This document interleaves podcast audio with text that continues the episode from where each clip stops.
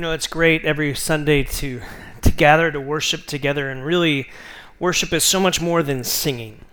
Um, we hope and we pray every Sunday that this is, in a lot of ways, maybe a spiritual pit stop that fuels you up for your week, knowing that it's a challenge in the world in which we live to live out faith and to be a person of faith, and, and that as we gather, we gather to kind of maybe re anchor, recenter ourselves on who God is and His character and what He has for our lives. And that's why we worship. So, worship is a posture of an, an attitude, a choice. It's not a song that you sing, although it involves maybe that, but it's a decision that we have. And so, every Sunday, we invite you to lean into worship and then to lean into God's Word. We teach from the Bible and want that to be applicable to our lives. And so, tonight, we're going to continue on in this series called Thrive, looking at the life of Daniel in the book of Daniel. And so if you have your Bibles, you can turn there. It's in the Old Testament. If you find Psalms, which is like the big book in the middle of the Bible, and go right about three or four books, you'll find Daniel. Or you can look on your smartphone on the YouVersion Bible app and find all the kind of notes that we'll have tonight, the scripture passages for that. And let me kind of get you caught up a little bit. If you have not been here, you can go back online just underneath our messages and you can catch up on your own. But just Daniel again is about 605 BC and Jerusalem has kind of been sieged and taken over by Nebuchadnezzar and the Babylonian Empire that has developed. It's the superpower of the day. It's taken over everything, everything from north of Egypt and North Africa all the way up into modern day kind of Iraq area. And all of this is under dominion and rule of Babylon, the great Babylon. And 500 miles away from Jerusalem, they've taken 10,000 refugees, the best of the best. These are the maybe the royal family, those who were connected, who uh, were without blemish, and who are, are just a part of. They're smart, and they've been educated and kind of relocated, re-educated, and kind of re-indoctrinated into the Babylonian culture that's there in Babylon full of mysticism, full of astrology, full of all these things that are maybe counter to what God says and how He calls us to live. The story kind of zeroes in on Daniel and his squad. We kind of nicknamed it that. It's Shadrach, Meshach, and Abednego, and it's following their life. We're going to see those three kind of more next week in Daniel chapter 3. But in Daniel chapter 2, I won't have time to read all of it, and hopefully maybe you got a chance to read some, or this week you could read some.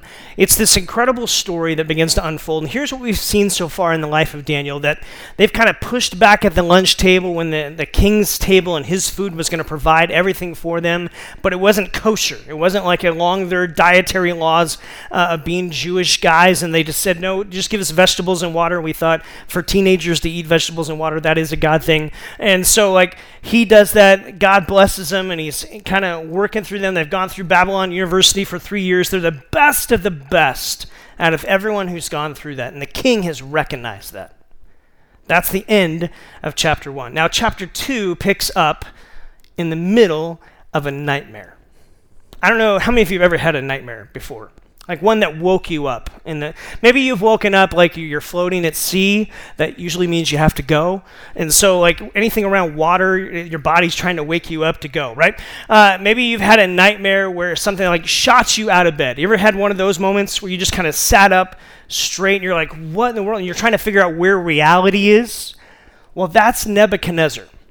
And that's what's happening about 2 3 in the morning sometime and probably for days this has been going on. He's been having this reoccurring dream that's troubling him.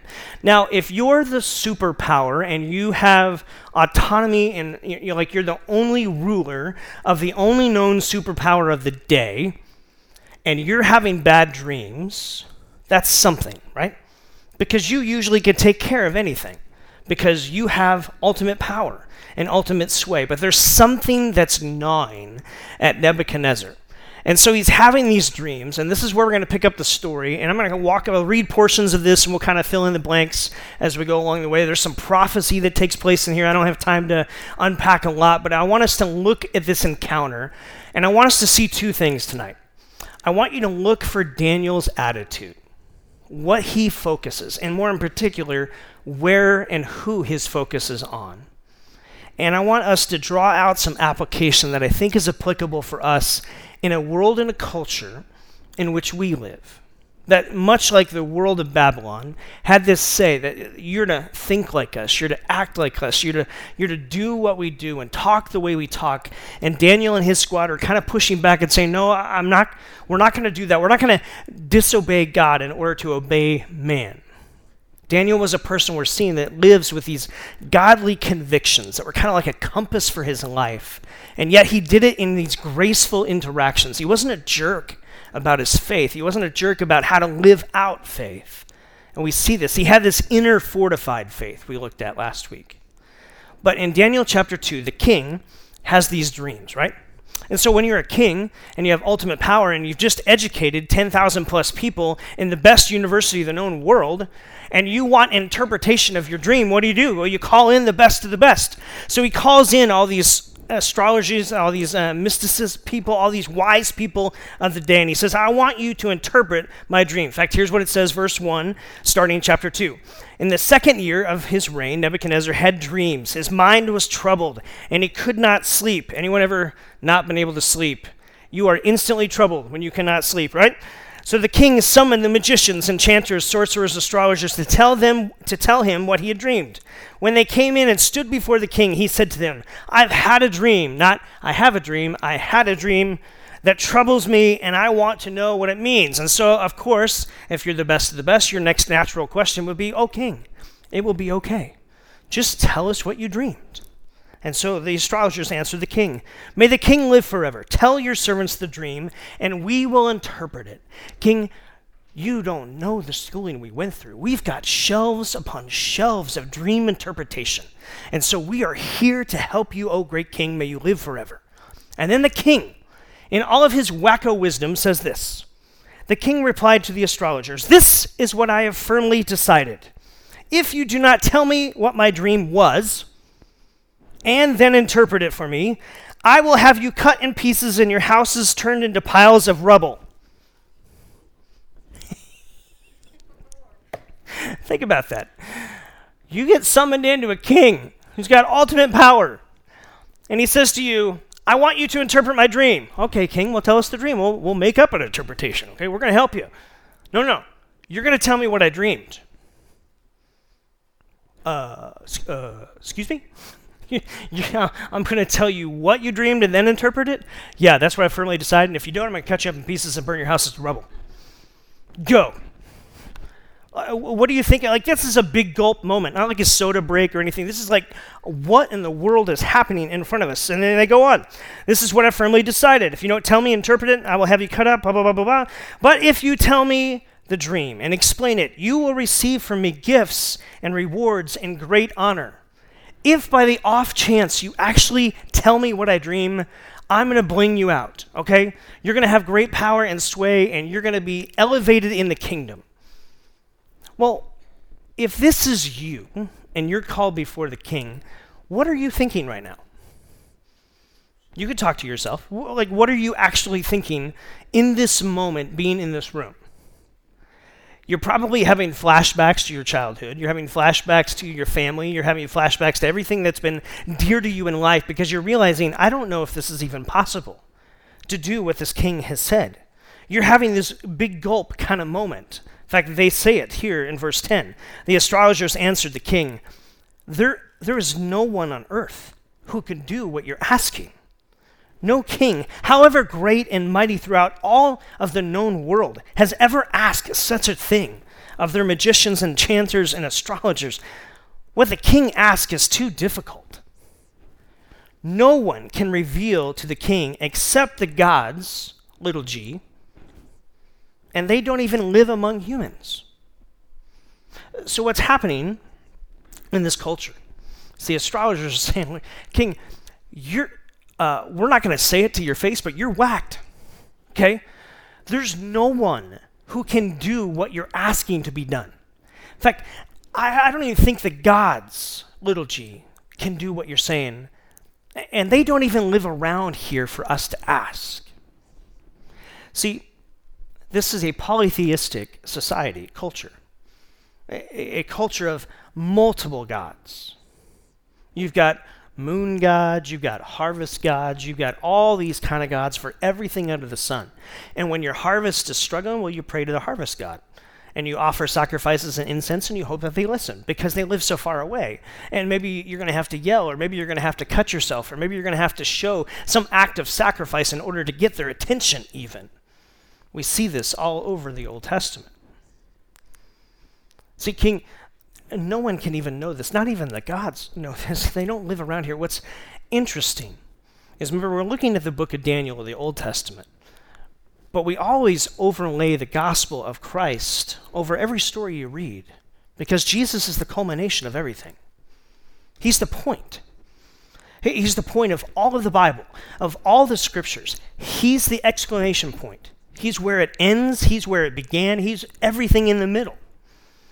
What's fascinating about Christianity, even in our context, in our day, is that Jesus of the Bible and the, the narrative of the scriptures is that God loves proximity with people.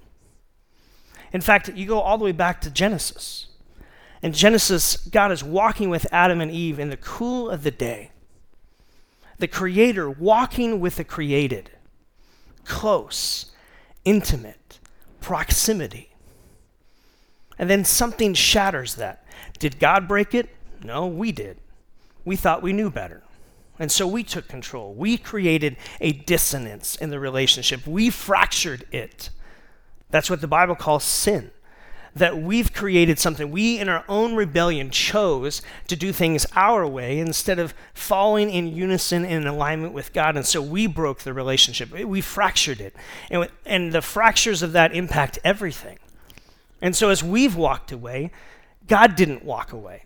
That's the beautiful part of what you see in the scriptures is God didn't say, "Well, forget you."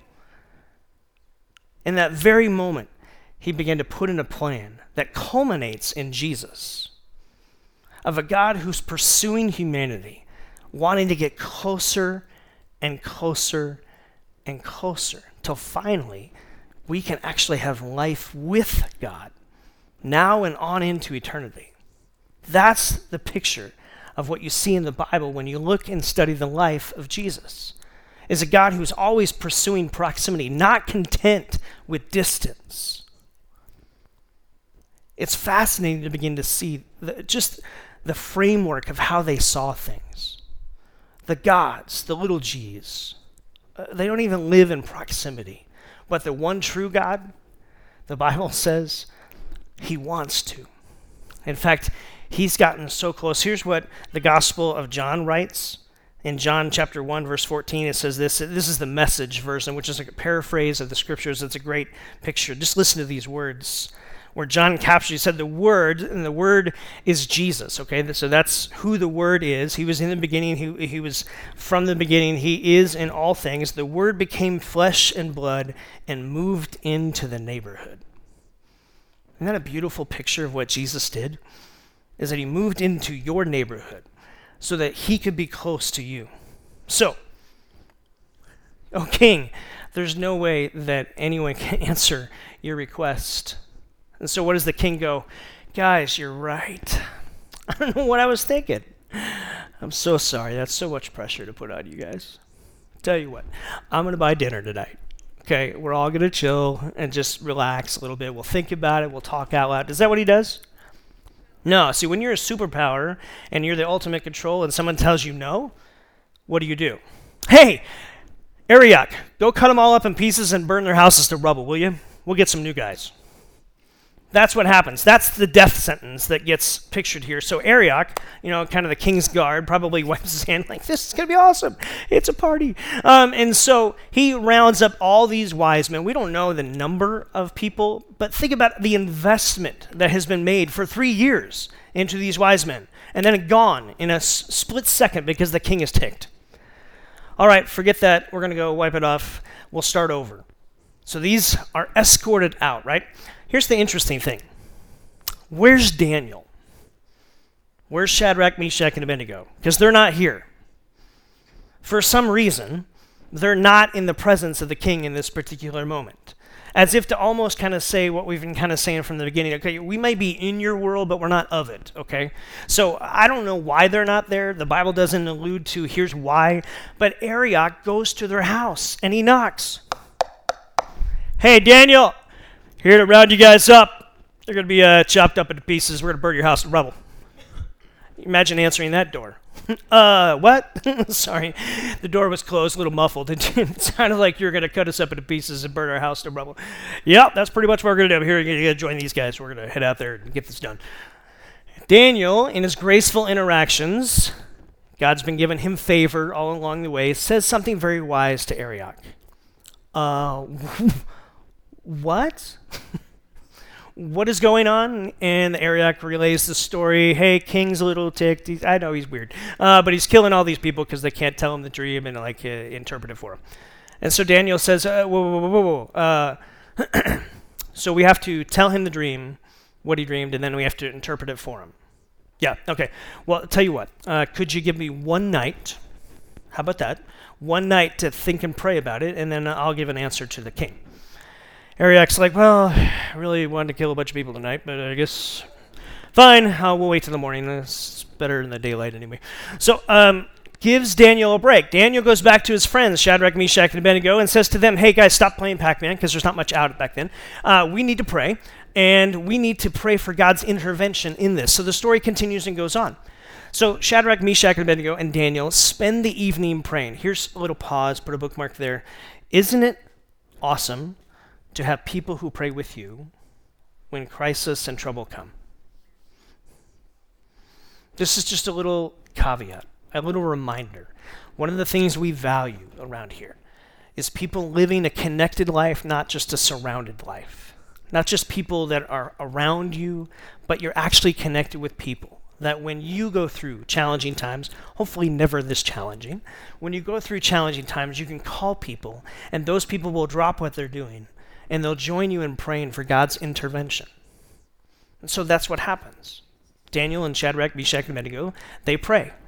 And they pray for God's intervention. And listen, they pray not just for their intervention, for the four of them, but for God to step into this whole scenario, this whole circumstance that seems crazy and whacked. God, we need your intervention. There's no one else that's going to do anything. We need you. And somewhere in the night, God gives Daniel a vision and he has a vision of what this dream was for the king. And so the next morning, Daniel gets up. He goes to Arioch. Hey, Eric, um, good news. Uh, maybe bad news for you. I don't know. Uh, but I need an audience with the king. I'm going to tell him what he dreamed. And, you know, Arioch's probably like, oh, man, I, t- I was going to kill everybody. Uh, just, all right, fine. So they go back before the king, right? And before they even get there, probably early on in the morning, I want you to listen to Daniel's prayer. That after God has revealed this to him, here's what he says. And here's what I want you to listen for. See, typically, I'll speak for myself. When I have an epiphany, when I feel like God's given me the answer I've been seeking, there's a lot of times I want to make that about me. There's a lot of times, if I'm just honest, where I want the credit almost. And here I want you to listen to who gets the credit in these four simple verses because it's, a, it's an amazing pattern. In fact, if you have your Bible, I want you to circle the number of times Daniel uses the word his or God or he. Okay? I want you to circle this. So here's what he says, starting in verse 19. During the night, the mystery was revealed to Daniel in a vision. Then Daniel praised God of heaven and he said, Praise be the name of God forever and ever. Wisdom and power are his. He changes times and seasons. He disposes of kings and raises up others. He gives wisdom to the wise and knowledge to the discerning. He reveals deep and hidden things. He knows what lies in the darkness, and light dwells in him. I thank and praise you, God of my ancestors. You have given me wisdom and power. You have made known to me what we ask of you, and you have made known to us the dream of the king. Thirteen 15 times in four verses. Who gets the credit? God does. Think of that pattern 13 times in four verses. See, in our land, in our culture, the pattern is me, me, me, me, me, me, me, me, me. In Daniel's understanding of the world in which he lived, he lived with this knowledge God, it is about you, you, you, you, you, you, you, you, you, you, you, you, you. It is always about you, God. He spent his energy building up the reputation and pointing out the reputation of God versus trying to protect his own or build his own reputation. In fact, here's what I wrote Live with a heart that promotes and points out God's reputation over carving out and protecting yours.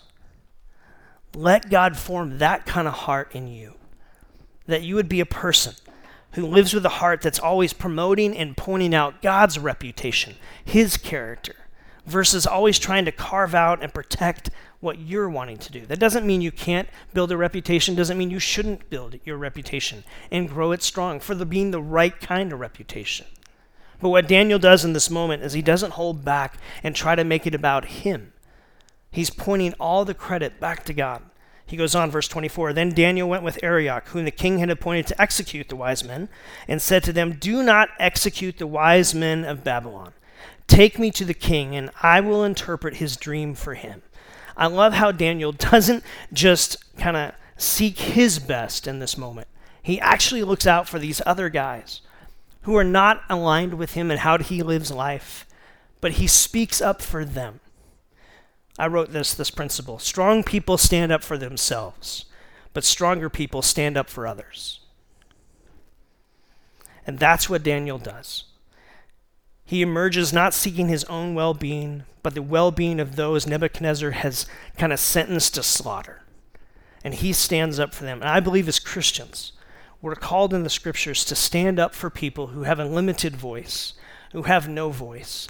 And in the moments we're in, the best we can, we would stand up and we would, we would speak for people because God loves people. That we're to be advocates, those active agents of God and for His best and for His love in this world to everyone that we're able to reach. See, part of the mission of this church is inviting people into a life giving, life changing relationship with Jesus and bringing the hope of Jesus to the heart of this city. To be an advocate or this active agent for God in a region of our city that has felt abandoned and neglected, passed over, and left behind. And I believe God wants to raise up his church, people who will stand up and speak out for those who need it and for those that God is searching for. We need to be a people who look beyond just ourselves gathered here, but to be a church that exists exist for the people who aren't here yet and for the people that God longs to meet and to reach with his love. And so Daniel goes on this journey, right? Back to the king's palace I, I love uh, this is a little side note. Arioch here. Uh, maybe you have uh, maybe you're at work and you have managers that you bring up an idea. They're like, "That's a great idea. I'm going to bring it up to the boss." Okay, and then they take the credit for it because here's what Arioch does. Oh, great king! I have found a man from the this tribe that could interpret your dream. Did he do that? No. Daniel did that, right? but he's trying to steal the credit. All of a sudden, Daniel goes before the king. The king finally says, "Hey, uh, well, can you uh, do, do, you know my dream and can you interpret it?" And I love Daniel's answer in verse 26. Uh, no. I just think that's hilarious. um, he asked Daniel, "Are you able to tell me what I saw in my dream and interpret it?" Daniel replied, "No." No wise man or enchanter or magician or diviner can explain to the king his mystery that he's asked about, but but there is a God in heaven who reveals mysteries. Who is he pointing out again? Himself? Is he building his reputation in this moment, or is he pointing out and pointing forward to God's reputation? There is a God in heaven who reveals mysteries, and he has shown King Nebuchadnezzar what will happen in the days to come. Your dream and the visions that pass through your mind as you are lying in bed are these. And he goes on to tell this dream this dream of this giant, enormous statue, right? Uh, that has this head of gold. And it has this uh, different parts of the body are, are different. So the chest and the arms are silver, right? And the belly and the thighs are, are made out of, uh, let me see here, out of bronze. And the legs of iron and feet partly mixed with iron and clay. And what I don't have time to go into is the explanation for all this, but I'll briefly kind of share with you. What Daniel is beginning to reveal to the king is here's what you are dreaming about. You're dreaming about the future, O king. And God, right now, has given you dominion over pretty much all the known world at the time. And the Babylon kingdom is one that he's allowed to be established. You're the head of gold, O king. But after you, there will come another. The Medes and the Persians, they're going to rise up, and they're going to dominate. And then they're going to be destroyed. And then you're going to have the Greeks that kind of rise up and take over a large portion of this whole region, and then they're going to fall. And then you're going to have Rome that rises up. But it's going to be this divided kingdom because it's this iron mixed with clay. And then it goes on in this dream of this giant rock that's not cut by human hands that comes and smashes the statue to pieces and it's like chaff and it's just the wind blows and everything's blown away. And it says this rock that's not cut by human hands is going to establish and grow into this mountain and this everlasting kingdom that will never, ever, ever, ever end. Now, if you just play that out, I just told you what was going to happen and what we've seen in history. So Babylonians are there, they're in great power, superpower of the day. Medes and Persians take over, kick your butt. Greeks rise up. Rome comes in. At the end, kind of in the Roman rule, this rock, who's known as the rock in the Bible? Take a wild Sunday school guess. Jesus, yes, he's the answer to all things, remember? Jesus comes and establishes a kingdom that grows into this mountain of a kingdom that will never end and never be conquered. Why? Because his kingdom's not of this world. And so you begin to see how all this prophecy kind of fits together. That's what Daniel in 605 BC is prophesying. Okay? So that's what's beginning to play out. The great God, goes on, verse 46 the great God has shown the king what will take place in the future. The dream is true and the interpretation is trustworthy. Then King Nebuchadnezzar fell prostrate before Daniel, paid him honor, and ordered that an offering and incense be presented to him. The king said to Daniel, Surely your God is the God of all gods, little g's, and the Lord of all kings, little k, and a revealer of mysteries, for you were able to reveal the mystery to me. Then uh, the king placed Daniel in a high position, lavished him with many gifts on him, made him ruler over the entire province of Babylon, and placed him in charge of all of his wise men. Moreover, at Daniel's request, the king appointed Shadrach, Meshach, and Abednego as administrators in the province of Babylon, and King Daniel himself remained in the royal court for the rest of his life. So you have a refugee that becomes prime minister. How does that happen?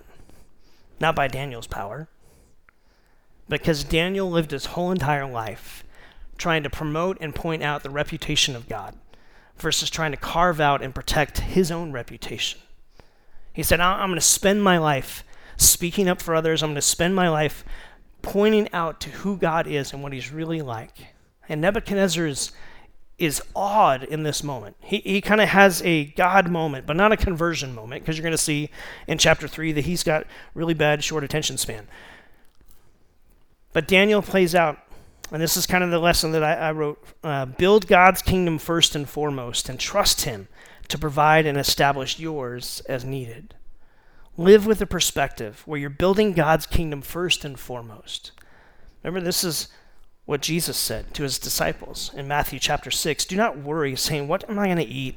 Or what am I going to drink? Or what should I wear? For the pagans, the, the people of this world run after all these things, and they pursue all these things with all of their energy. God knows that you need these things. But you, you seek first His kingdom and His righteousness, His best, His ways, His love. You seek that first, and all these other things will be given to you as well. Jesus is saying, listen, focus your energies toward God's best and toward His kingdom and to His way and to His reign. You have a reign. It's the scope of, of reach that you have with your skill sets and your resources and your talents and your abilities. And you can focus all of that on yourself. And you could do it. And I'm going to tell you what will happen. You'll wake up at 85 if you get to live that long, and you'll be really sad. Because you'll finally realize that your kingdom isn't very big, it's pretty little. And the reach and the scope that you have to build and be creative with has minimal impact. But the option is what Jesus is saying, I think what Daniel began to understand is I can pour myself into promoting God and his reputation, building into his kingdom, and he will bless me with my kingdom as well. Is this a gospel get rich quick scheme? No. Because you may never get rich, but you're in America, so you are already. Just look it up. Go to globalrichlist.com. Uh, if you make more than $25,000 a year, you are rich. You're in the top 5% of the world. So you're already blessed. And we spend so much energy trying to be more blessed instead of saying, God, how can I be a blessing? How can I give my life to your kingdom? That doesn't mean you can't have cool stuff, doesn't mean you can't do good trips. It doesn't mean any of that. What it means is, where's your focus? That's the question it's asking and Christians, those of us who are Christ followers, if your sole pursuit is about your comfort, then you are trying to build your kingdom. Period. But if you are willing to say, God, I want to build into your kingdom. I want to invest my resources, my talents, my time, my abilities, my, my dreams, my passions into what's your best, into bringing your kingdom here, and to bring it more here on earth as it is in heaven, in at least the scope that I have a, an ability to impact. Would you help me to do that? And by the way, would you provide for me? Because I'd, I'd like to eat, I'd like to have clothes. And God's already said, Jesus, we'll take care of that, okay? But you spend your energy investing into this kingdom. You are a manager, not an owner of your things. God's given you the passions and the ability to work hard Make sure you're living for the right kingdom. Here's a, a final thought that I put discipleship. Uh, churches use that word a lot. Discipleship, all it really means is, is those next steps of growing as a follower of God. Okay? What does it look like to take those next steps? Well, everyone's next steps are different. So it's kind of a customized plan, but that's what discipleship means.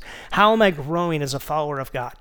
There is always an inescapable tug of war as we work on that, as we begin to, to invest in living that out between the building of the kingdom of the self, what I can control, what I want, what I desire, and the kingdom of God. There will always be a tug of war. It will never, ever be over. What you want is to manage that tension and for you to pull a little bit less so that God can pull your resources, your energy, your skill sets, your time into building His kingdom a little bit more, and He'll take care of you. You worry about putting the spotlight on God's reputation and pointing people to Him and loving people the way that He calls us to do that and investing your skills and talents and abilities in that vein, and He'll take care of the rest, friends. He just does. He's a good God who has great plans for you and wants to use your life to make an impact. And often, myself included, often we can get sidelined because we try to build our own kingdom. And we try to make it all about us. And what we see in the life of Daniel is a, is a guy at an early age who just lived with this conviction compass that said, you know it's not always about me. This is really, I'm in a grand narrative of God's story. I'm a small part in a big play. I'm not the main character. And so I want all the attention to go to the main character. I want all the attention and the spotlight to go to the one who deserves it, to the one who needs it, the one who can do the best with it. And so I'm going to pour my energies into that, and I'll let him take care of my role. I'm going to trust him with that. And so the invitation this week is real simple. Maybe it's a question of whose kingdom are you really building? Only you can answer that. Whose kingdom are you really spending your time and energy, resources, and building? Is it yours or is it God's? That's, that's a legitimate question to ask and to wrestle with. And the secondly is God, would you show me how to promote and point out your reputation, your character to the people around me in maybe a little bit easier way that I would just like more naturally want to do that. Not, not that I'm a weirdo at the office and like, oh, speaking of coffee, that reminds me of Jesus Christ. That starts with C. Um, no, no, no. Like, don't be weird about it. Okay, just God, how can I point you out to the people around me a little bit more? What would it look like to begin to do that?